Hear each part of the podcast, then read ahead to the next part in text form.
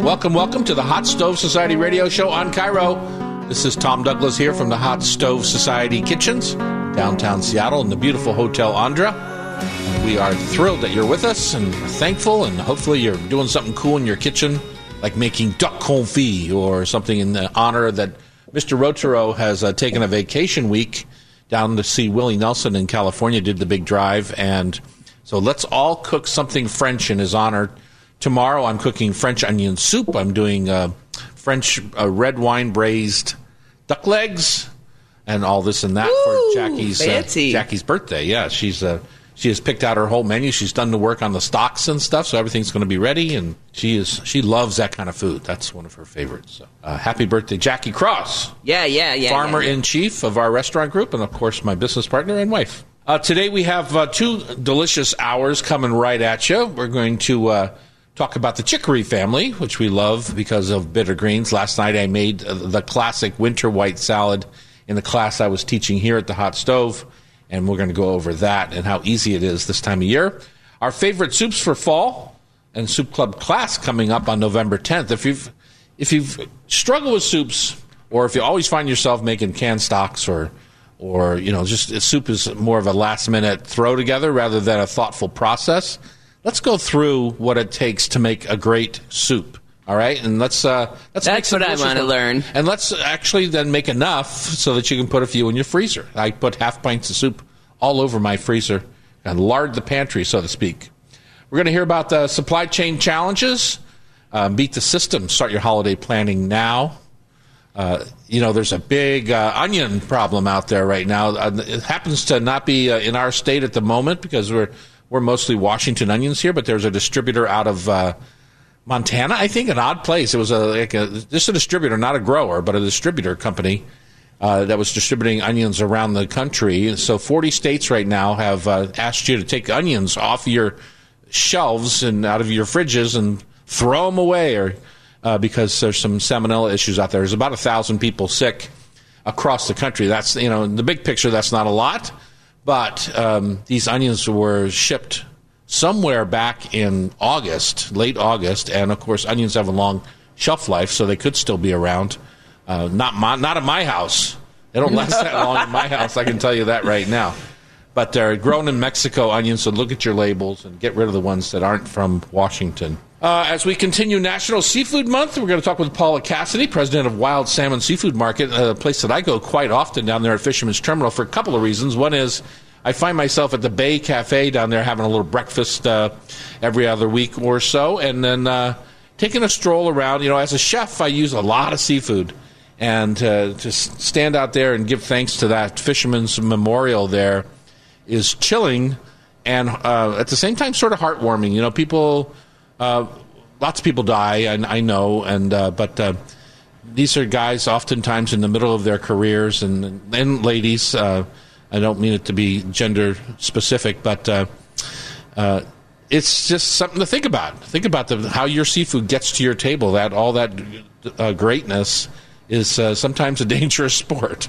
I will tell you that. I mean, you've watched Deadliest Catch. You know, uh, in a funny way, it's kind of like watching a game, but uh, it's a deadly game. Our good friend Tina Knoll, former producer of our show, and helped me get this show up and running 20 years ago. She's going to join us today for a couple of segments and also play our Food for Thought Tasty Trivia Challenge. I firmly intend on crushing her like the little pea pod that she is. She's about the- shaking like a leaf. She's about the tiniest person I know, other than our new Princess Di, your assistant there uh, here at the show. And of course, Rub with Love Tasty Trivia Challenge. Uh, my taste of the week. Boy, I've had so many this week. Uh, Pam, you and I were lucky enough to do a three day event here at the Hot Stove of, with a group of uh, CEOs from around the country, and we made lots and lots of food. Lots of deliciousness. And we were judging food because we had to have winners and losers, which is odd in the kitchen. You know, I just like to see people's efforts. But uh, what I will say is that I had one piece of salmon this week, and of all the different salmons uh, that um, you can buy right now, you know, wh- whether it's Bristol Bay Sockeye, King, Coho, or the Silvers. Uh, I tend to, I don't buy coho as much. I feel like I'm either between the red salmon, which is the sockeye, or uh, if there's king, I tend to want to go king. But we got these cohos because they were the only head-on fish available, and part of my class was to demo how to cut up a salmon. So um, you were here, I, or were you gone by then? When I we was made that, I was enjoying it. you were enjoying it, and we did that. Um, the Rub with Love salmon rub, which is our best-selling rub and the best-selling salmon rub in the world, and um, you know I eat it a lot, so sometimes I move away from it because I eat it every week for the last 25 years, 30 years. But uh, we did it that night with the class, and we did the sear and got the golden crusty brown on it, which is, is super important, right? Uh, and then uh, we pulled it off the burner raw almost in the middle because we weren't ready to sit down for dinner. We had to change the room over. So then, right before dinner service, we popped it back in the oven at uh, 350 and just kind of warmed it through. And for coho, it was such a beautiful fish. It was just, I find coho a little lean sometimes. It looked uh, fattier and moister than I, I know. expected. I you know because the head uh, was on, I looked at it and I thought this is a king, but the head was on, so it was definitely a coho. Yeah. and uh, it was the eyes were crystal clear. It was just the most perfect fish. We got it at City Fish down there in the Pike Place Market, and um, I don't know what to say about it. It just took me by surprise. It was such an incredible bite. Uh, and that is my taste of the week. So just very simply cooked, a little sear, a little salt and pepper, a little lemon juice, and then um, warmed through. And uh, that's probably the key at the end of the day. You and I talk about cooking fish all the time.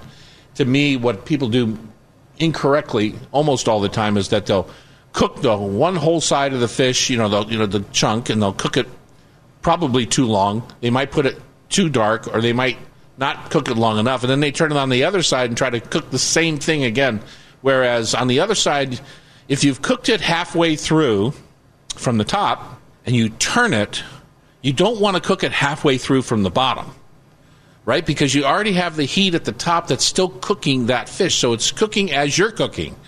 And so you want to cook it maybe a quarter of the way through and then turn off the heat and let the residual heat from the pan continue to warm that fish all the way through to about 120, 125, depending on what you like in the center of your fish. If you like a little bit of translucent center, uh, that is uh, that is 120. If you like it a little bit more medium, 125 to 130. So uh, use your digital thermometer on a piece of salmon just like you would on a on a prime rib. Just stick it in there and see what's going on in, inside that fillet of fish. But that's my taste of the week. It was super good, and um, it ha- just happened to have my rub with love salmon rub on it. Which, like I said, I eat it so much that I kind of sometimes I just step away from it and don't have it for months at a time. And it came back, and I was like, I know why this is a big seller now. Yeah, I mean, I was away from the coconut cream pie for a long time after having it almost on a daily basis for like five years. So Right. it's you know after a break, it's still delicious, and it's you know not that you need a break, but I mean, No, you understand. I mean, Oh, totally, Our totally. customers don't have it every day like we do, right? And so Yeah. they understand that if you have something every day Right. for years, but that it's amazing that we have that flavor kind of logged as a bookmark. You can always come back to it. All right, we got to run. Pick of the season chicories coming right back up on Hot Stove Society Radio, KIRO 97.3 FM.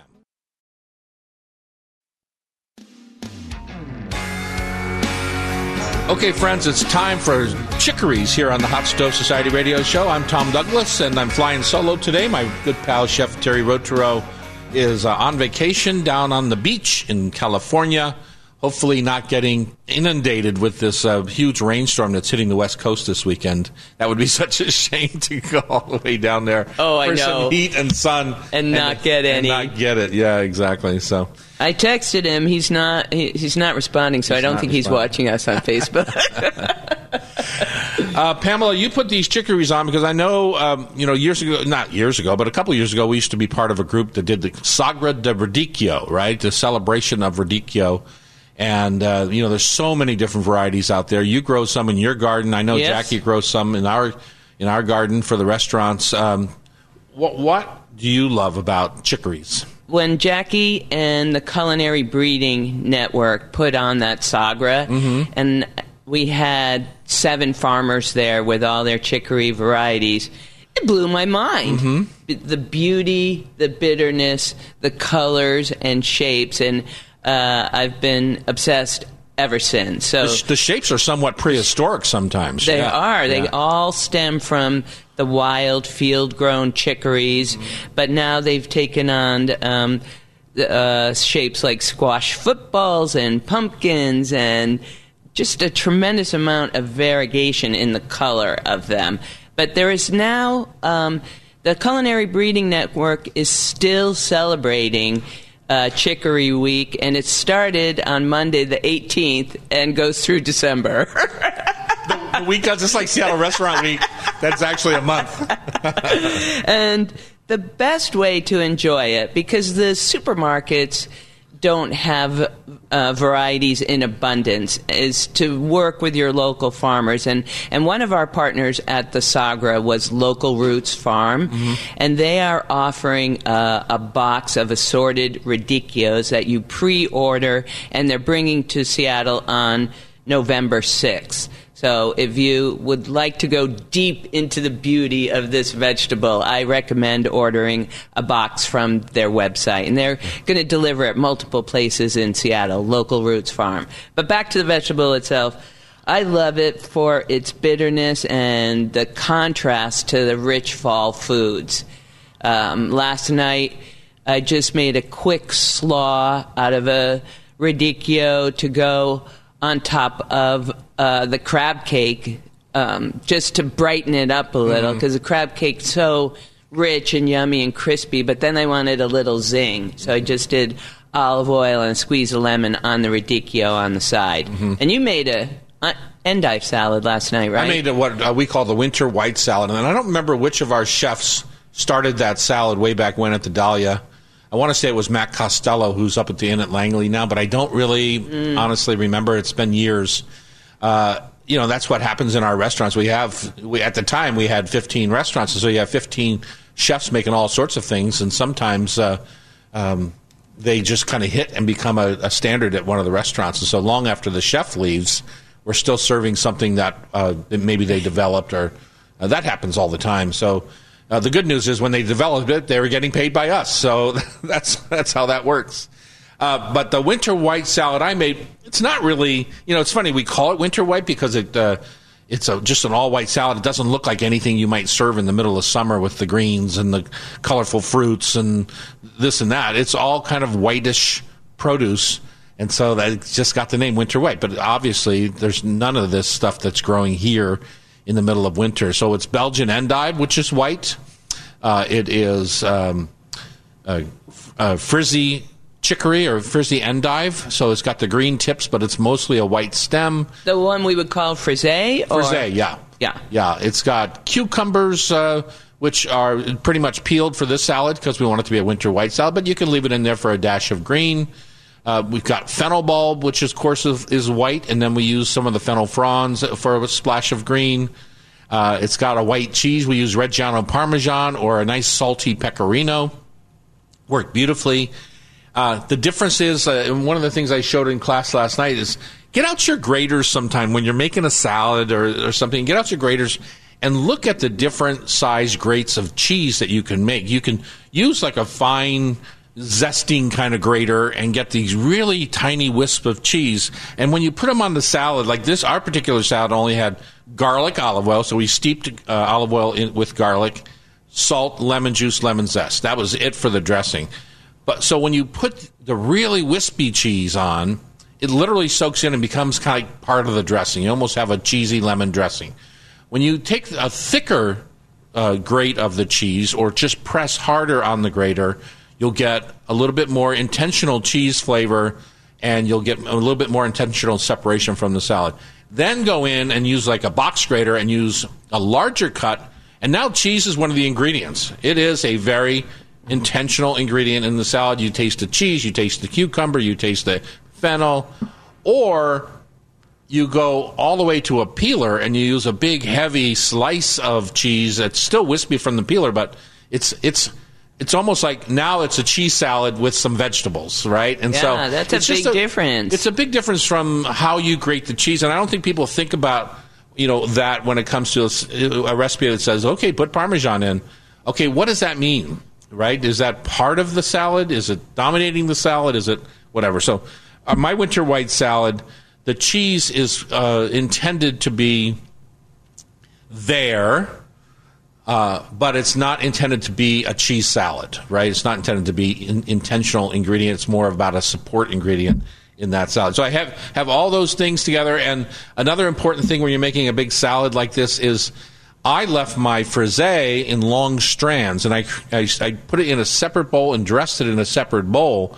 So that when I was ready, I put that beautiful long wispy frisee on the bottom of the salad, and then I cut everything up in in, in similar sizes to be mixed in a separate bowl to kind of go on top of that. So I rebuilt this salad and it almost looked like I had a frisee by the time we're done because you you have that you know on frisee where it's really wide at the outside and the tight little brand new little um, Shoots prawns and- yeah. shoots that come out the center are tiny and and uh, uh, tender and all delicious. So anyway, so you kind of rebuild your salad in a way that looks beautiful at the table, and then everyone can get some of everything. Sometimes when you do a big salad, chopped salad, you don't. If you're passing it around the table, you can't really see how to get some of everything. Might all the croutons might be on the bottom, or you know whatever. So. So that's um, what I do with that. The other thing, and and I think you've seen it here, is we love to grill our chicories. Oh, I know. I, Yeah. Escarole, I think, is just perfect for that because it has enough tooth that it can stand up to the grill and take a warm dressing. Take a warm dressing, and it cooks super fast. Yeah. Yeah, I mean, it cooks in a few minutes, but it picks up the wood fire a lot. It's porous. yeah, it's it's definitely it definitely does. Uh, when you do escarole, um, the thing about cooking it too far in advance is it wants to turn gray.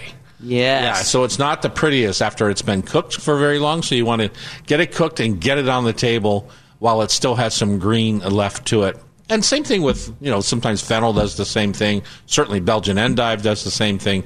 Uh, a lot of these kind of uh, blonde vegetables will turn gray when you cook them. So just uh, the longer they sit, the more gray they get.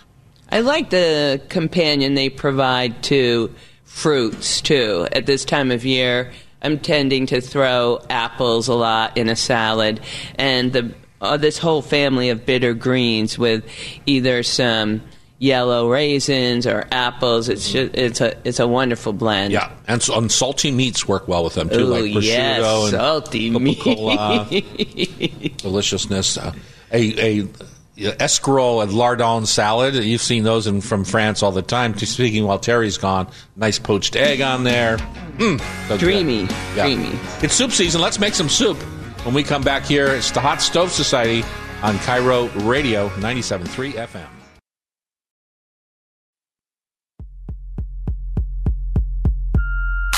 Hi, everybody. It's Tom Douglas here at the Hot Stove Society, downtown Seattle, in the beautiful Hotel Andra. Thanks for joining us today.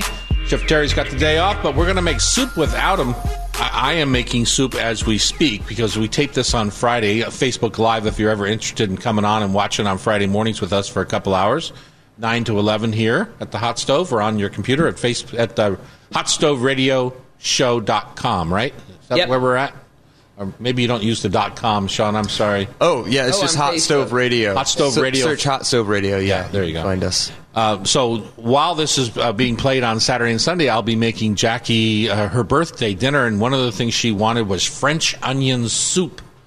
And since Chef Thierry isn't here to correct how I do it, You can do it your way. I can do it my way and not and feel good about it. So, um, so for me, making French onion, uh, let's just talk soup first, and then we'll get back to the French onion part of this. But uh, so good soups. I feel like Pam. I think I started the show with this. Is that a lot of people when they make soup, they're just making it from the kitchen sink kind of soup, right? I got this in the fridge. I got that in the fridge. I got a can of stock or a box of stock in there, and it's not a very thoughtful process. Right, and it doesn't end up being uh, a delicious soup. I would say you have the chances of one in five of making something delicious because it's. Uh, but when you think about the soup and start to plan a couple of days in advance, and maybe think about making soup to go into your freezer, something that you're going to want. Six months from now, when you pull it out, you're not going to want to be embarrassed about what you put in your freezer. Uh, you want it to be a little bit more intentional, and so the first thing I did, and Jackie did it yesterday, uh, was make our stocks. Right. So yesterday she made a delicious uh, turkey stock because she likes to she likes to get that up and going before Thanksgiving, so it's ready to go for my gravy uh, at Thanksgiving. She made a beautiful chicken stock and a gorgeous beef stock, and we still had a quart of beef broth and a pint of beef demi in our freezer from the last time we made stock about eight months ago.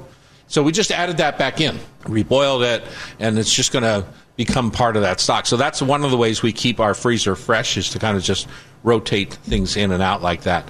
So, um, so now we're going to start our soup today with a beautiful, rich, homemade stock with real beef bones, real chicken bones, or real turkey bones, uh, instead of buying something off the shelf that is um, may or may not be delicious. Uh, from there, I think the next process is to kind of time out your cooking. So let's just say you're making minestrone, right? And so minestrone, in my mind, is something where a lot of people just put broth on the stove and they start throwing vegetables into it. Uh, so for for me, minestrone, it's tomato, whether it's going to have a tomato base or a just a vegetable broth base or chicken broth base.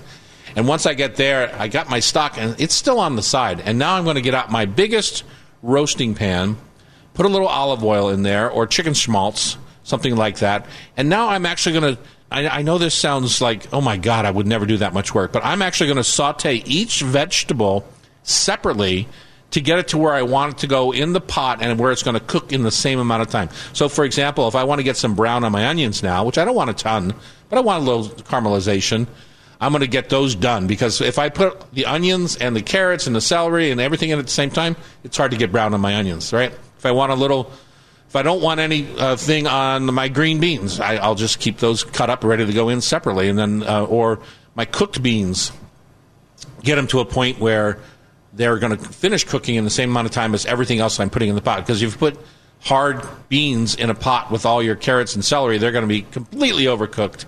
So think about it the way you would think about putting together a dinner and get all your vegetables kind of lined up and ready to go so that when they're ready to go in the pot, it's 10 minutes from there to the time it's done. It's not something you want to continue to boil and cook, and never to a boil, always to a simmer. Totally. So, with the dry beans, adding that to a minestrone, would you cook that separately, yep. or would you always? Just, always. Totally. So you don't. You can control the the time. You, you control the bean, about. and you also control the cloudiness of your stock, right? Because if you totally. cook the beans, yeah. uh, it's going to over overwhelm your stock. So of when because you want really a minestrone. For me, I want all the fresh veggies to kind of show. Totally, totally. And so now there's one. I want to finish this soup one second. So now my soup is there, my olive oil, all the ingredients are into my broth, my olive oil, and you got this nice little oil slick on top of your soup. That's a good thing, by the way. Don't be skimming off all the fat. Then once it's done, once you've cooked it five, five, eight minutes at a simmer to bring everything together, now is when I want to add my fresh herbs. Now is when I want to add a little a chunk of, of minced garlic so that, and you're not going to cook it more, right? You're going to put all that stuff in there. You've got the layer of flavor below it, and now you've got this brightness on top of it. Or make an herb pesto, and when you serve the soup, stir in a nice teaspoonful of herb pesto. You do not want to cook all your fresh herbs to death when you're cooking the soup. So that's a big I think people thing. overcook soup, and you just took us through such uh, an important look at at what you're doing because if you don't treat the vegetables separately, as you said, and you're depending on waiting for the beans to finish, for instance, or your potatoes, uh, you get nothing but mush. Right. So, so you, yeah. I'm learning something today. well, I think the, the, most important thing of what I was trying to say was that once you get everything in that pot of soup, a lot of people have a tendency to just let it go for a half hour. Yeah. Or, you know, but get it to a simmer and then it's five minutes. Because you got to remember, it's cooking all the time you're bringing it to a simmer, it's still cooking. And so, uh, more than 10 minutes, you've overcooked your soup. It's just not necessary. In that soup, if you wanted to go back now and crush a can of tomatoes and put the can of tomatoes in, still it's a 10 minute finish because the, can, the tomatoes in the can are already cooked. What about I I believe that it benefits from resting overnight before you eat it. Yeah. My best luck has been when I make something, put it away and come back. But it, is that that is, I, I, would say absolutely not on minestrone, but um, I would say that is a better luck with like a beef barley soup, like a heavy soup where it's more like a stew. Uh, but a minestrone, it doesn't help to rest because here's the thing: in your hot broth, those vegetables are going to cook for the rest of the time it takes you to cool that soup, right? And then they're going to cook again when you reheat that soup. And so maybe the broth is uh, something different, but your veggies are going to suffer. Yeah, So- unless you go al dente and you just kind of undercook it on purpose, but I don't know anyone who really. Here's the other thing: most people, I will say this, and I don't blame you. In, in your fridge at home, it's hard to find a spot. It's hard to find a place. If you've got a if you've got a gallon of Same. soup on the stove, it's hard to find a spot in your fridge to cool it properly, right? Yeah. The law says here at the restaurant, so the law says that. Uh, you have to take it to be cooked. You have to take it to 150, 155 degrees, right? yeah, totally. Uh, the law also says that if you're going to refrigerate it, it has to be down to 38 degrees within four hours. Now, I tell you, if you take a soup pot off your home stove and you put it in your home fridge, you come back you and take the temperature uh, because we're including the time. Like like my wife says, "Oh, I'm going to leave it on the counter to cool, and then I'm going to put it in the fridge." That's what I do. Yeah, that's exactly the opposite of what you should be doing, right? so in the restaurants, we'll take that pot of soup and we'll put it in big hotel pans. It, it cannot, the law says it can't be more than two inches deep In the cooling pan. in the cooling pan. we all know two the inches two inch deep. rule around the kitchen for sure. Yeah, yeah. So what we do is if we don't have the space to to put the soup in hotel pans, put it on a, a cart, and put it in the walk-in and let it chill. What we have are things that we have in our freezer, and they're called ice wands, right? And they're these plastic ice sticks. You fill them with water, you put the lid on, and you freeze them. And you drop the ice wand into your pot of soup. I have not seen that. Super chill it really quickly. I totally forgot about the ice wand. It's been so many years since I've made like a Yeah, 10, because we have 10 room. gallon. To, we yeah, have room you know. to chill it, but at home, I guarantee you put that hot soup in your fridge. You come back the next morning. I'm going to give you ten hours. You come back the next morning and put a thermometer in there, and it won't even be to 40 degrees. Uh oh. Yeah. Well, I- Breeding ground here's for the trouble. thing: if you're in trouble like that, you have to boil your soup the next day, Yeah. right? And so you can, you Another- can save yourself by boiling it. But Yeah. A, t- a trick I've done is doing maybe a condensed version of the soup and then adding that water back in in the form of ice when Uh-huh. you're done. You see people do this Oh, with brines brilliant. oftentimes. A large, you know, a large thing of brine for your yeah, turkey you, you're or- going to ma- use your, you know, your your aromatics, get it steeped. Maybe use half the liquid you would and add the other half in ice just to ki- cool that down instantly. That way you can get your turkey right in there. Uh, you know, and I think we've yeah, it's pretty standard practice in kitchens in restaurants, but I don't know if home cooks do that kind of stuff. you know? Exactly. So, well, look look online. Find yourself an ice wand. But the thing is, you can't uh, overfill your pot of soup because once you put the wand in, it's going to overflow the top. Good call. We've got a great soup class coming up November 10th with Caroline Wright. Her book is Soup Club, and if you come to the class, you get a copy of the book. The ones I'm looking forward to tasting are um, the Catalan chickpea stew. Um, she also does a beautiful Jamaican pumpkin and a West African vegetable stew. Uh, a little disclaimer all of these soups are going to be plant based. wow. Yeah. And uh, so here's another question: uh, Is stew soup? Is chili soup? I mean, I'm I'm gonna we a can whole fight about that. Chili, one. no, no. We could well if chili's not a soup, how is stew a soup? Stew is a soup. I don't think so. Uh, I never got back to my French onion soup that I wanted to make while Thierry was missing. Oh, that's right. Uh, some easy with some easy planning, you can make some of your holiday treats as we speak. Right here on KIRO, it's the Hot Stove Society Show 97.3 FM.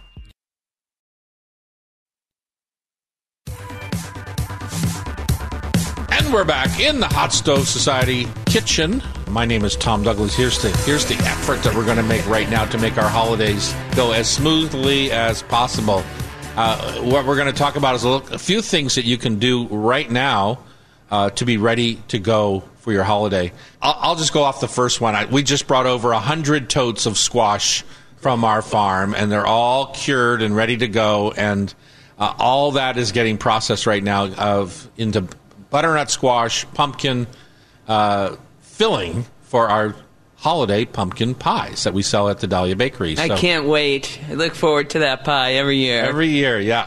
Uh, so, Pam, we talk a little bit about the things you can make in advance. This is such an easy one, and it gives you it gives you the feeling like you've really made a homemade pumpkin pie, even though you did it did the work on it over a month ago, right? But you've really made the squash. And so, what we do is we dry roast the squash, skin it, uh, uh, scoop it off the skin, put it in a strainer, and then we let the juice kind of drain out of it because you want a pretty dry pumpkin for a pumpkin pie.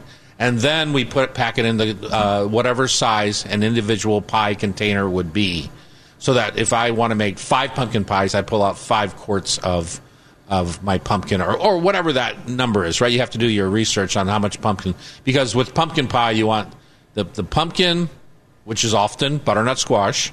Uh, you want the pumpkin, you know, cream, eggs, everything. Uh, you want that all to be the right size for when you're making one pie for home. It's a little different for us when we're making 500 pies. yeah. That's some processing. Right. And I will tell you this year, if you're a, if you're an annual pie buyer from the Dahlia Bakery, you better get your order in early because we've cut our production in half because we just don't have the people to, to do it To make year. them, So yeah. We're only normally more than half. Normally we would make close to a thousand pies on uh, for Thanksgiving, and this year it's 250.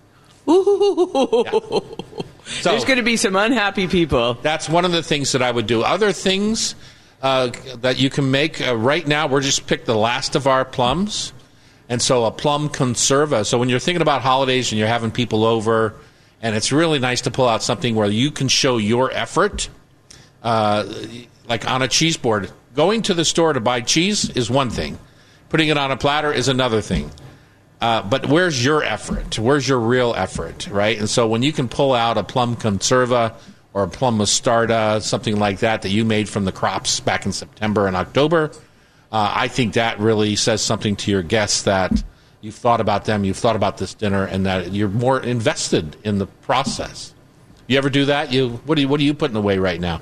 I know we don't agree on this, but I am obsessed with preserved lemons. Uh-huh. And I've been saying for five years I was going to make it for my holiday gift, and this is the year. Really? Um, Have you started them yet? No. Oh, then we're not having them this year. Yes, two months. We still have two months. That's why you too- have to start now. You're too busy. You're not going to get to it. What's But I- what did the recipe say? How long do you have to salt them and let them sit? two months. Oh yeah, like, yeah. Like we're gonna see them. Yeah, But I I got to thinking about this because every day in the news we hear about the difficulty at all the ports and the shipping containers, and they're mm-hmm. saying you know you you can't shop for Christmas. There isn't going to be anything in the stores, and it would be so much more fulfilling and meaningful to make something to give mm-hmm. someone. And I last year your niece Beth gave me some vanilla. You probably got it mm-hmm. too. That little vanilla syrup extract thing. Yeah. That beautiful. It just kept adding such a nice touch to fruit salads and yogurt mm-hmm. and that made a big impression on me and and so easy. And right? so one easy. vanilla bean, and you can either just mix honey with simple syrup. You can do it whatever you want to do, but it's such a simple thing. and gorgeous Yeah. and useful. And then uh, Linnea did the herb salts. Mm-hmm. Um, that is definitely on my list too because who, there's so many uses for that, and you can customize it to your palate. In honor of Thierry, mine is going to have a lot of thyme in it and some mustard, Right.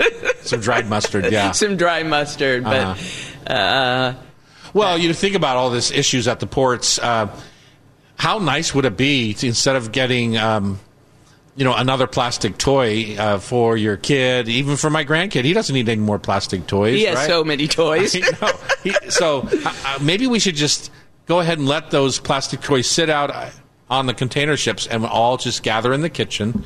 And how nice would it be for me? Like I, I make a delicious ham soup. I know that's crazy, but uh, I love Ham that soup? Yeah, I make Ooh, that's old fashioned. with red rice and ham, ham Ah. soup and with the tomatoes base that we grew all the tomatoes for. We're just making our last of our tomato sauces right now. But uh, how nice would it be to get a quart of ham soup for Christmas uh, instead of a plastic toy? And that's something that even a baby can eat, right? Just Yes. puree it up, and even a baby can eat the ham soup. And uh, there's enough plastic toys out there. uh, are you going to can it or freeze it? I'm going to freeze it. Okay, I'm going to that's freeze it. And you know, like for my daughter, I have to keep everything frozen for my daughter in my house because her freezer is jammed so much it makes me want to puke when I go over there. Like I can't. I'm a, a little bit of an organizer freak, and uh, yes, you are. You guys should see his garage. The her tools freezer, are all lined her up. Her fridge and freezer are gross, and and not with bad food. Just you know, they're they're the, they're classic millennials, right? They're out there ordering food. They order too much, so there's all this leftover food, and uh, so it's you know whatever. The big craze, uh, if you look at the do-it-yourself gift websites, is chili crisps. Everybody's jumping on the chili crisp Uh-huh. it's easy to make. and it's easy to make. Yeah. Mhm. Not there's we're we're having a young couple on in a couple of weeks that has a brand in Seattle here now, Carry Carry, and they customize theirs. Have you seen? Isn't it spectacular? They have abundant slices of beautifully toasted garlic, so it's crispy from the chilies and the and the big garlic pieces. And I, I want to Yeah. rip off that style. Yeah, well, that's a delicious style, and of course uh, the the Lao Gan Ma chili crisp, which is kind of what started the whole craze. Yes. Um, that has fried soybeans in it to give it their crunchiness, or sometimes some of their varieties have fried peanuts in it. And, uh, but there is that little crunch that comes with chili crisp. I love the crunch It- part. It's really nice. And the second most popular thing is Ted Lasso's shortbreads. so I saw that on the list. What is that? You only have thirty seconds. you What haven't watched the show. No. He brings his boss. Uh, he's a soccer coach, and he brings his boss his boss a pretty little pink box every morning of these shortbread cookies that he makes. Uh-huh. And uh, I was talking to every to- morning. Uh, yeah, and uh, and she's quite beautiful. Uh, uh, but she eats these cookies every day and maintains her gorgeous figure. Mm-hmm. But I was thinking uh, that I was so revolutionary, saying I want to figure out how to make the shortbread. You look it up on the internet, and five hundred thousand people are doing it. Really? Isn't that crazy? How a show can kind of take over Yeah. the culture. the culture it way. has. All right, coming up in our second hour, we broadcast from our studio in the swanky Hotel Andra right here. We welcome Paula Cassidy from Wild Salmon Seafood Market, Ray Giametti, Operations Manager of the Fisherman's Terminal, one of my favorite places in Seattle to visit, and Tina Knoll, our old producer. Oh, I shouldn't call her old, I guess, but our former producer is going to visit to talk about her great finds on the Washington coast. That's what's all on the docket. Hang with us over this break, and we'll be right back on KIRO Radio. It's the Hot Stove Society Show, 97.3 FM.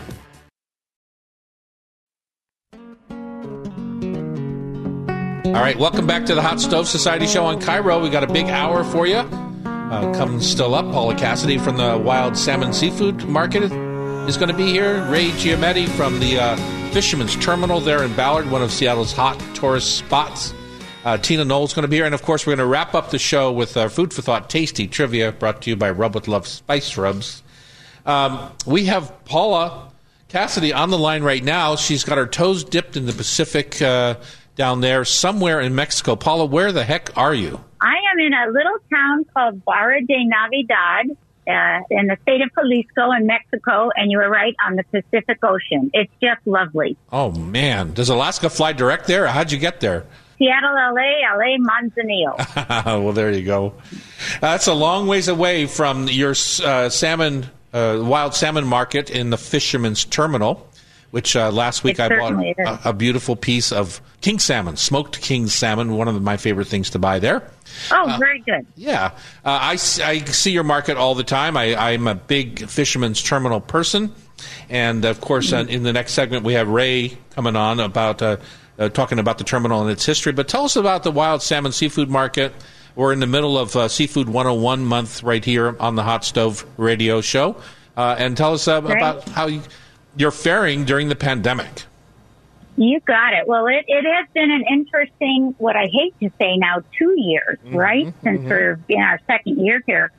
Uh, last year was a phenomenal year for the market. Unfortunately, because restaurants like yours and Thierry's were closed or had to do meals to go. So people started cooking much more at home. And in addition to that, we had no competition for buying fish. We got everything. I had fresh halibut cheeks every day, every every fresh spot prawn I could want. Um, so inventory was just phenomenal last year, Yeah. and prices stayed pretty good. And then, of course, things opened up this year, and it's a little bit more competition. And of course, we're all seeing just these incredible uh, price increases on everything from our king salmon, Dungeness crab, fresh crab meat, I think we're at $50 a pound. King crab is topping $55 a pound. Yeah. So I'm not really sure what's going on, but it's a little daunting this year with pricing. It is. It is crazy. Uh, we've had to drop Dungeness crab pretty much from our menus because it's so expensive. Uh, the supply chain issues, you know, trucking is super expensive. Exactly. Shipping to and from Asia, very expensive. So uh, yeah, there's a lot going on in that way. I bought into some king crab last year. I bought 900 pounds to get me through the summer at um, at Seatown, and I'm on my last 10 pound box. I'm so sad to Oh, see it go because well, I think I paid. Uh, you know, there's a lot of slack in king crab, right? So when you uh, when Right. you buy it, it's uh, when you buy a pound of king crab, when you thaw it out and all the water comes out of it, you're down to maybe three quarters of a pound, and then when you take the shell off, you're down to half a pound or less of meat. So Yeah. uh, it's Yeah. uh, it's when you multiply that by the cost of it. Let's just say it's fifty dollars a pound. You lose uh, twenty five dollars or twenty dollars on slack, twenty dollars on shell, and now you got eighty dollars for that uh, four or five ounces of king crab. It's amazing. It, yeah, it's amazing. But people were buying it, correct? Yeah, me were too, they yeah. splurging a bit? I love it. Yeah, we found we, we were a little afraid to make the commitment to purchase it, but people still have a desire. So we hung in there. You So hung in A little there. bit scary, but but it did sell. Uh, you also your your fish market is named after wild salmon, and uh, it's such an important part of what you do. And you know, it's a big big thing for me too. Uh, tell us about um, the coho that's are out, that are out right now. Although you might not know, you're you got your toes dipped in the ocean. You might not know what's no, going no, on. out we're there. still still working working uh, remotely down here. So my husband John still does all the buying every day. Yeah, it's been wonderful to see the fresh coho still available. Uh, let's see, we're late in October and we're still seeing fresh pearl kings. And I've got to say, last year we had many days where we had all five species of wild salmon in the shop at one time. We had the king, the sockeye, the coho, the keta or chum salmon, and pink. And those were some really proud days for me to be able to offer all five species on every, any given day was really a, just really magical and wonderful since we mm-hmm. do appreciate the wild, sustainable salmon. Yeah, it's it's super awesome. Uh, I, I love uh, heading down there. Uh, you've been in the fisherman's terminal uh, there for quite a long time now. I'm not sure exactly how many years, but uh, uh, tell us about your love for that area of Seattle and what people should do when they get down there as a tourist. Oh my gosh, it's, it's historic fisherman's terminal is how I like to refer to it. You know, one of the largest, or if not the largest home port in North America. And such a wonderful history. It's worth walking through. There's a particular hallway that leads to the port offices with some wonderful pictures, old pictures. And just walking the docks is fascinating, looking at the different boats and, uh, a lot of the old salmon boats are still active today. And when they're in port, it's fun to see. And then, of course, you can see some of the king crab boats, uh, deadliest catch fellows, not to mention all the captains by name, but it's, it's just really a fascinating, lovely place. And of course, not to mention you can get some great meals down there. I know you're a fan of the Bay Cafe mm-hmm. and we have the Highliner and Chinooks. And of course, if you want to cook at home, you come to the wild salmon. But it, it's a lovely, lovely property, really well managed and just really a gem for being in the heart of Seattle. To think we have that kind of a resource, if might be the right word, mm-hmm. in the middle of Seattle. It's Yeah. kind of unheard of that it's been protected and maintained. Well, uh, we only have 30 seconds left. You know, Ray's going to come on and tell us about the, the terminal itself. What's one secret place that you would uh, you found as a somebody who goes there every day? Give us a secret place that uh, a tourist should go that no other tourists really know about. Well, I get let's well there's one secret place, but the port doesn't allow people up there and it's up into the turret, which gives you a really good view. But there's some liability issues about uh letting folks up, but I have had that uh special tour. Otherwise I There's got to be a back way that they can't see you. You can sneak up there. But but walking the docks, I really I that's I'll take my dog down and we cruise the docks up and down the different docks and you meet people and you chat with fishermen and it just in itself it's a wonderful wonderful experience and not to mention the memorial dedicated Yeah. to Yeah. you know li- lives lost at sea. And I will have to say, two years down now without a Fisherman's Fall Festival, so hopefully we can bring that back next year with this pandemic getting under control. Yeah, that would be nice to get those tents back up and uh, have people flock down there, so to speak. Certainly. All right, Paula Cassidy, president of Wild Salmon Seafood Market there at Fisherman's Terminal. Enjoy your time down in Mexico. We'll see you when you get back. I will do. Eating lots of Dorado and red snapper down here, two of their favorites. Nice. Okay. All right. Thank you, Tom. Uh huh. When we come back, Ray Giametti is going to be here to tell us about the ins and out of Fisherman's Terminal and why it's an important uh, organization here and for employment, too. This is part of what makes Seattle tick when it comes to fishing fleets. On KIRO, it's the Hot Stove Society Show, 97.3 FM.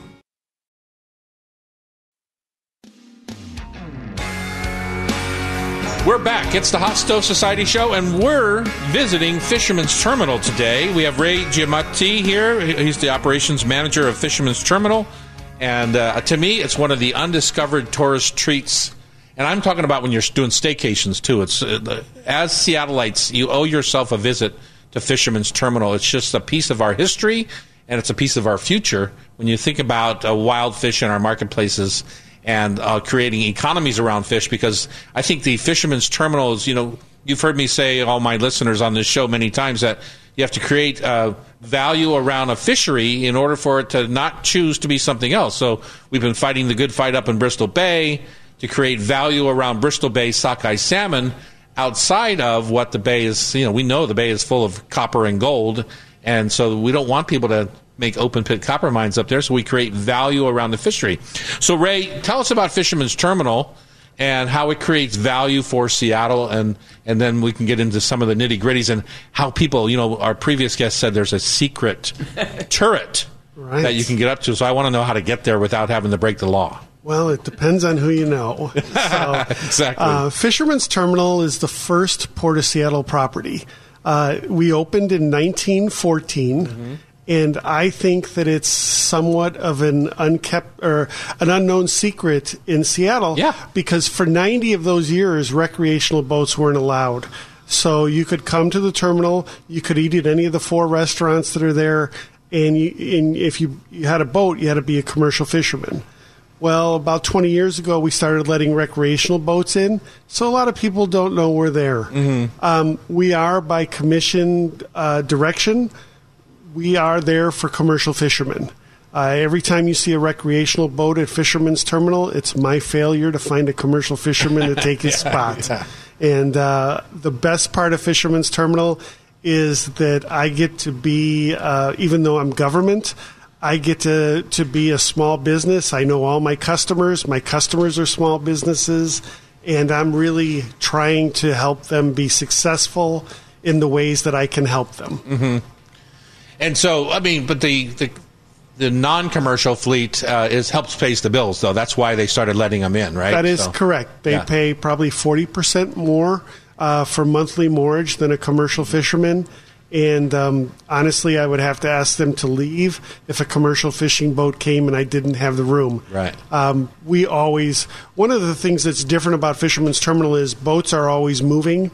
Um, at a regular marina, kind of boats come in and they stay there for months or years. Our boats are always doing something. They come to Seattle, they're going to the shipyard, they're they're going to get fuel, they're they're going to do work. So I always, if I can hide a boat out for a couple days, I'll have a spot for him. The terminal is constantly changing. Uh, the boats, commercial fishing boats, get used and they get worn out Yeah. and they have to get fixed. Yeah. And I think that's the value and the jobs for our community. Uh, the boats that are on the Northwest Dock, probably 100 to 150 footers, they, they spend about a million dollars a year each boat when they come to Seattle on electrical, on air, con- you know, uh, f- freezer, uh, heating and cooling, Yeah. Uh, welding, shipyards. So uh, Fisherman's Terminal creates a lot of jobs. Yeah. Uh, and that's where I think that we're valuable to the port. You know, I go down to Ballard Sheet Metal all the time trying to get this or that made for one of my restaurants, and I'm always behind some boat part from you know somebody's getting re- remade for their ship or for their for their boats for fishing boat. So we know that you can walk the docks down there, and you just have to be careful. But uh, which is so unusual in this day and age that you're able to do that kind of activity without the required fencing, and you know it feels very natural. Some of the boats down there are really interesting. They have huge kind of wings on the back end of the boats. Other boats are the ones we recognize from the Deadliest Catch. Right. Uh, tell us about what those boats do and like how do they? f- Well, at What- what do you got Fisherman's down there? At Fisherman's Terminal, we're very uh, we focus on salmon a lot because a lot of our, our customers are our purse seiners are the number one size boat that we have, and basically the different boat types defines on how you catch the fish. A purse seiner puts a net in the water and then it makes a big circle and it pulls it up with, with it, like a purse. Uh-huh. Um, a gill netter will put a net in the water that's weighted on the bottom and the fish will swim in and they can't back out. Right. They can't get out. So how, we're very salmon centric. However, we have a bunch of we have a tuna boat now at Fisherman's Terminal through this weekend that's selling uh, tuna on the west wall. We have uh, longliners that will do uh, uh, pollock and, and cod. We have all kinds of boats, but it's very easy to talk about salmon because that's what the majority of my small boats. At Fisherman's Terminal, if it's 79 feet or less, it's considered a small boat. So 58 foot purse seiner is a small boat to us. So, uh, Pamela, you handed me uh, this walking tour map of uh, Fisherman's Terminal. This would be so fun to go down and identify. Like, I love going to the airport and identifying all the different jets. It'd be fun to go down and walk the docks at Fisherman's Terminal and identify all these types of boats. Let's schedule it, and we want to do it with Ray leading the tour. and the last page of the uh, walking tour kind of shows how each boat catches the fish. Because when you're looking at it, um, it re- you can see the gear and you can see what they're trying to do. Right. Right. So fun. All right. So I have my favorite spots at the Fisherman's Terminal. I love the memorial. That's just somewhere you can go and reflect and, and appreciate uh, the effort that uh, many people, even with their lives, give to Right. put fish on our tables. Um, I, I love walking down by the net sheds. It's just a nice little stroll. And the nets are just wacky to me. They're so big. Yes. And uh, they stack up and they roll up, and it's amazing that you could ever get them unrolled. Uh, but so the net sheds are really cool.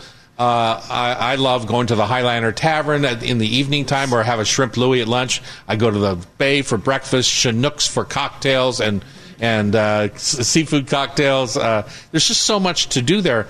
And then you can walk all the way down uh, on the pier, down where the big boats are, at the, the west wall. Right. I think that's the very the very unique part of Fisherman's Terminal is that you actually can eat at one of the four restaurants, and then you can walk and you can get so close to the boats that you can touch them. Yeah. and it's really an opportunity to walk off all the calories that you might have just taken in. exactly. Okay, now we had Paula on from Wild Salmon Market, and she gave us her secret favorite place at the terminal. Uh, it's, it's some sort of turret that she says you're not allowed to go to. Uh, but I think you know I'm, I'm never one to, to follow Don't the get rules. Ray in trouble. I'm not one to follow the rules very well. Um, if I sneak up there, am I going to get caught? Well, it's locked. But I have the key, and I very seldom miss the opportunity to go up there myself. Uh-huh. I wish my office was up there. Yeah. because it's a 360 degree view, and no one's going to come up there just to talk about baseball scores. It's really a circular staircase, and by the time you're up there, you're out of breath. Uh-huh. So it's a great place to hide out. And can you sign up for like uh, to get a the special Ray tour? that should be an auction If item. you call me, you can come up, and uh, but also if you stop at the office and I'm in, I like I said, I will gladly leave my desk to go up in the tower. There you go. I love that. Love we're that. doing it. All right, and we're going to set up a time where I'm going to. Uh, I know I've hosted a few events down there for the Bristol Bay situation with uh, Maria Cantwell. Um, we're going to set up a time to take our listeners on a walking tour of of the uh, We could do a Terminal. fundraiser for the Fisherman's Memorial Yeah, Fund. why not? Fisherman's Terminal is an underutilized public asset. Yes. So, I know we always think of the Pike Place Market, but to me, this has some of the very same charm. yes. Yeah, and uh, honestly, built about the same time. Right. I was trying to think of the name of the restaurant that was there when I first moved here in '77. It The began Wharf. with a W. The Wharf. Yeah, the Wharf Restaurant. Yeah. Okay, Tina Knowles going to rejoin us. She was with us for about uh, 18 years on this show as our producer, and now she's going to join us as a guest to talk about what's happening uh, down on the coast of Washington and Oregon when she took her travels. On KIRO, it's the Hot Stove Society Show, 97.3 FM.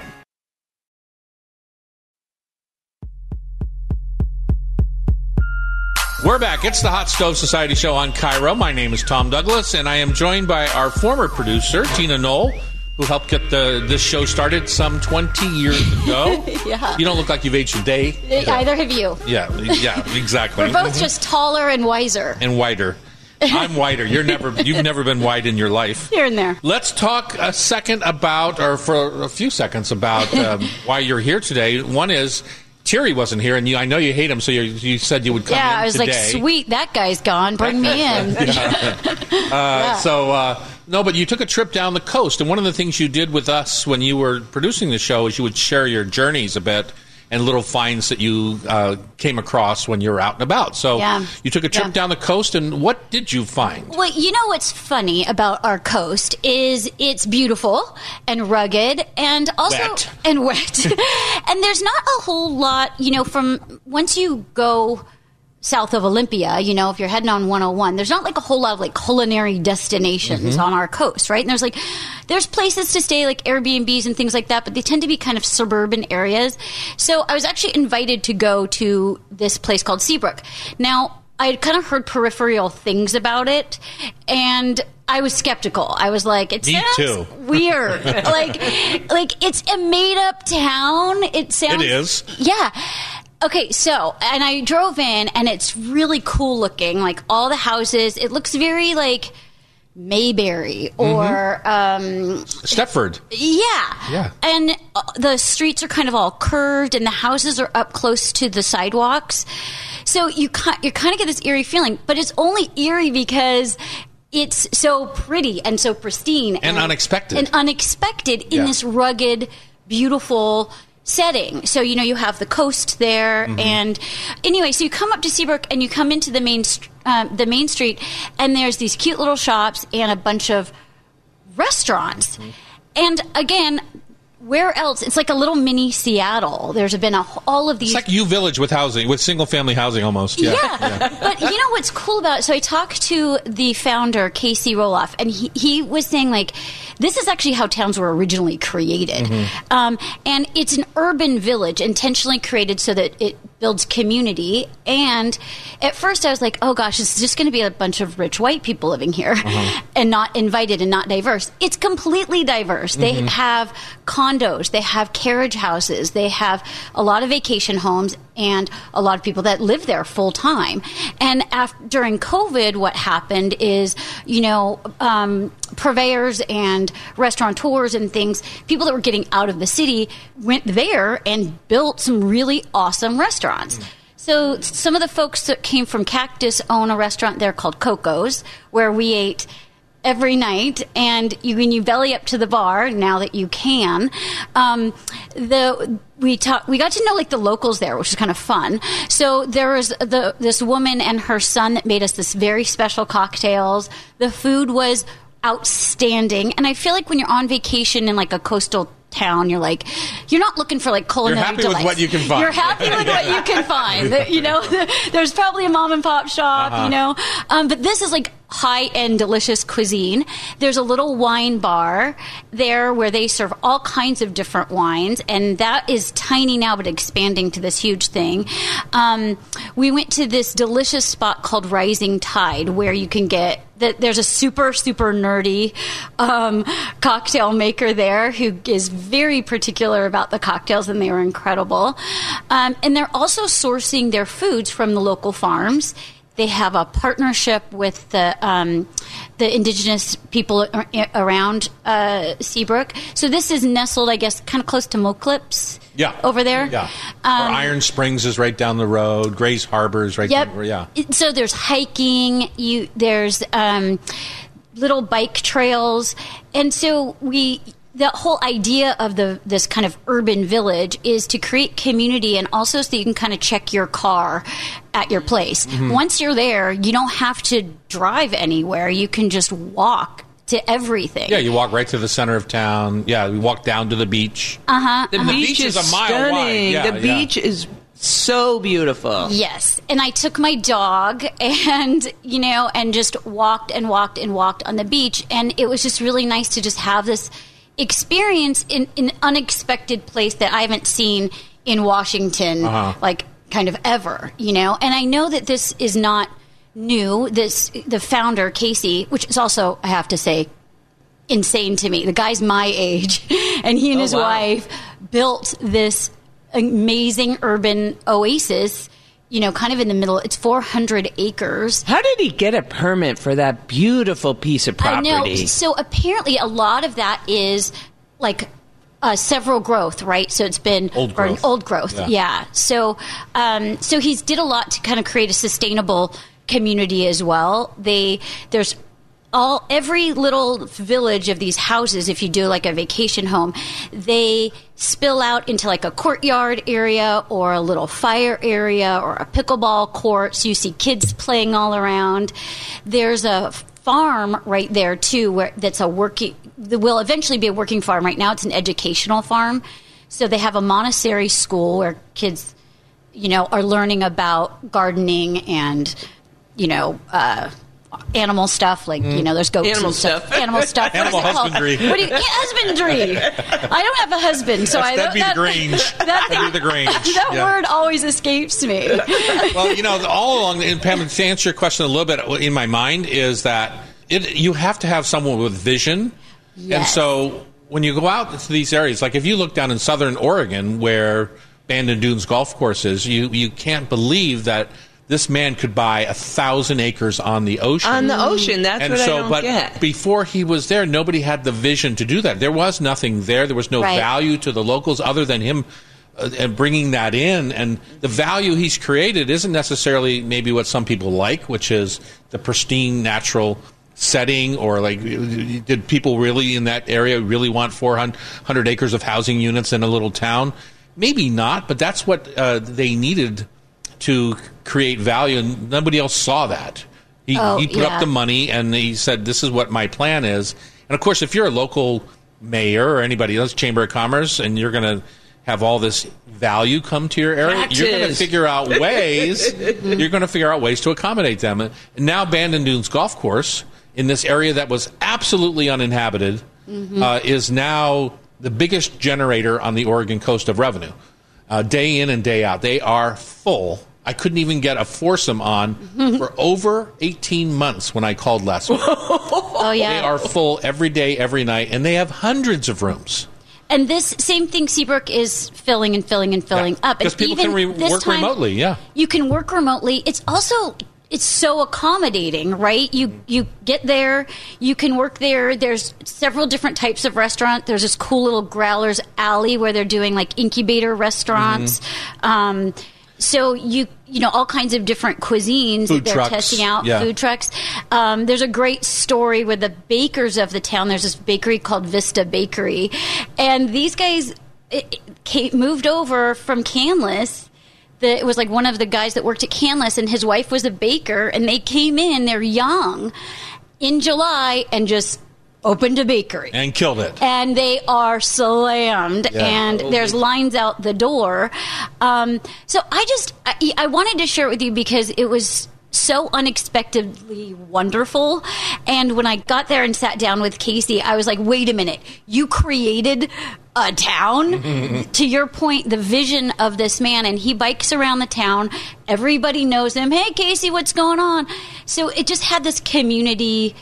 I, I mean, I don't want to it, it sound here, I'm gonna silly or salesy, but it's we so don't nice. have enough time. I want you Oh, to yeah. say a little bit about this brownie that you brought me, and uh, we only have a minute or so. Oh, okay. That brownie came from Greyston Bakery. This is a little switcheroony turn, but if you look at Greyston, this company it's run by a man called Joe Kenner, and um, Joe Kenner puts humanity first. And so what he has created is an open hiring policy. If you want a job, you can get one at Greyston Bakery, whether you're a felon, maybe you are homeless, maybe you're struggling financially, you can still get a job there with no background check, no education. They will train you.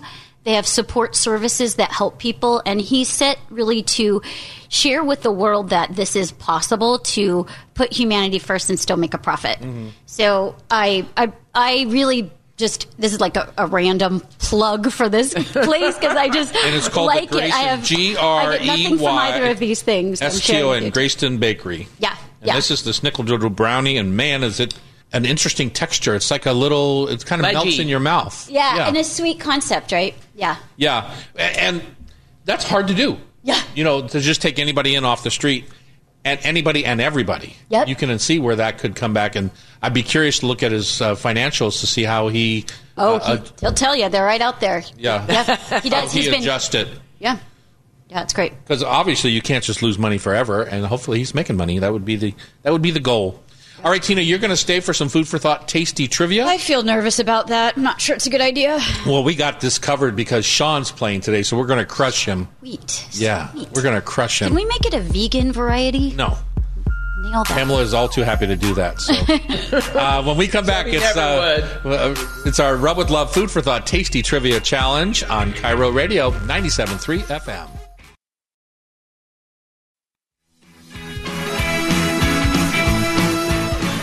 Welcome back to the Hot Stove Society Show, right here in downtown Seattle, 4th and Virginia. Next week, we are going live again. So if you want to uh, come and have breakfast with us here at the Hot Stove, just go to hotstove.com and you can uh, buy a ticket there, and we'll see you here for breakfast next Friday morning. Uh, this uh, trivia is brought to you by Rub with Love. It's handcrafted, versatile rubs made at my warehouse right in uh, da- downtown Brewery District, Ballard. I guess that's not downtown. Uh, we have sauces and mustards that add a flavorful kick and a whole lot of love to just about any meat, fish, or vegetable. Look for Rub with Love products in your local grocery store. You'll find them at wild salmon seafood markets, uh, metropolitan markets, and of course online at uh, tomdouglas.com. Pamela, uh, who's our winner today, and how do we play the game? Pam Corwin is the winner. And our three contestants are each going to get five questions.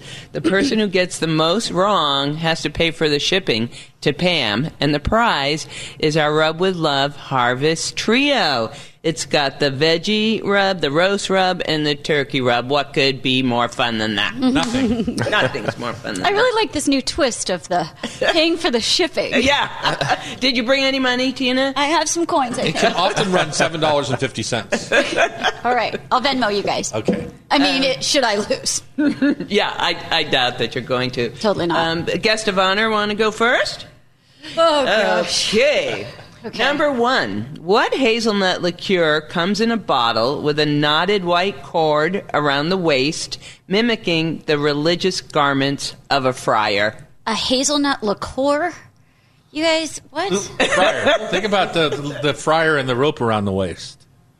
That'll get, that'll help. Uh, I'm with It's Tina. angelic. I have no idea. no, you guys You, aren't you just drinking gave me a enough. hint. I, I I know did you gave me a a hint. hint, and because I this is so Because this far is only a beyond my two-hour understanding. show, I'm going to tell you it's called Frangelico. Oh yeah. Oh yes, Frangelica. I never would have come up with it, but now that you say I say even it, I said know. angelic. I know. Gave you half the word. Point is, never would have come up with it. Um, there's a great history of soup making. The original evidence that we found about soup called for hippopotamus and sparrow meat. Approximately when do you think in history that this evidence of soup uh, occurred? The hippopotamus and the sparrow meat soup, approximately seventeen hundred A.D. 80 after the death. This was 6000 BC. Oh. I mean, really, six thousand. I think I was going to come up with six thousand BC. BC. this is Who knows when this that is a was? crazy quiz. Uh, number three, a Spanish dish served con queso has what added to it? Cheese. Yay! I think she's looking through the, for the easy ones now. Like, this what, kid's is, what is another name for arugula? like spring green, Take off Um, to space. Space, uh, jizz, uh, space arula, What do you take off in to go to space? spaceship, A rocket. A rocket. rocket lettuce, of course. Did you know this? Wow, Sean, I am not giving her any more clues because it's embarrassing. Well, In- no, I, I think after the hippopotamus soup question, I think they're. Thank it you. Just kind of throws you off your game a little Yeah, bit. I'm really like, off my game. If hippopotamus is in play, I'm playing the role of Thierry Rautureau today. Yes, exactly. In Italian cuisine, what word describes roasted bread that's rubbed with garlic, topped with olive oil and salt? Bruschetta. Yay! Okay, that's two. two, two right. Sean, you ready? is- yeah. I guess Uh, which part of the turmeric plant is used in cooking? the root. Yes. Come on. Wow, that was fast, Sean. Way to go. Solid. What familiar cooking liquid melts pearls? Why do you want to melt pearls? Who would melt a pearl? Right? How do you get pearl essence if you don't melt pearls? I would cooking liquid. Is this could this be like a medium, like a fat or something, or oil? Olive oil. Okay. Close. Vinegar. oh, okay. Well, that's not close. That- no. that's what the is opposite. the uh, most consumed fish in the world? I have a I, guess. I'm just gonna. You can also guess because I'm just gonna guess as well. I think. Uh, gosh, this is something Tom looks like he knows. you know it. My No. only guess would be tuna, but I don't I know. thought No. pollock. Guess. Uh, Not rockfish. Herring. I should have known that. It's everywhere. I've got a herring problem. Cute. See what you did there. Fishy joke. Onion. this is related to an earlier question, so that's a strong hint. Onion uh, is Latin for what word?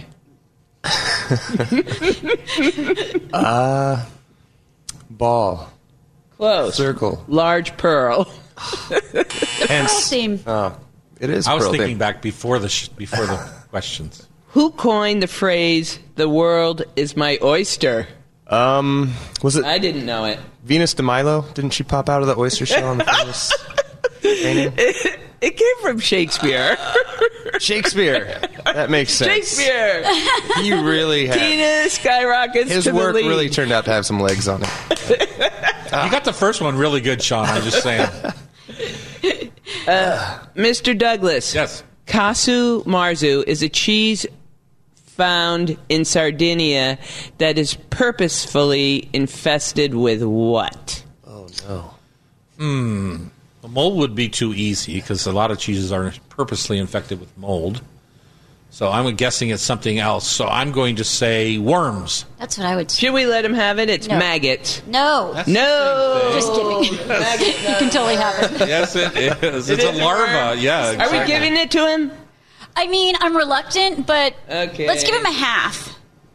How many? How many tons um, Do I of weigh? food does an average person in the U.S.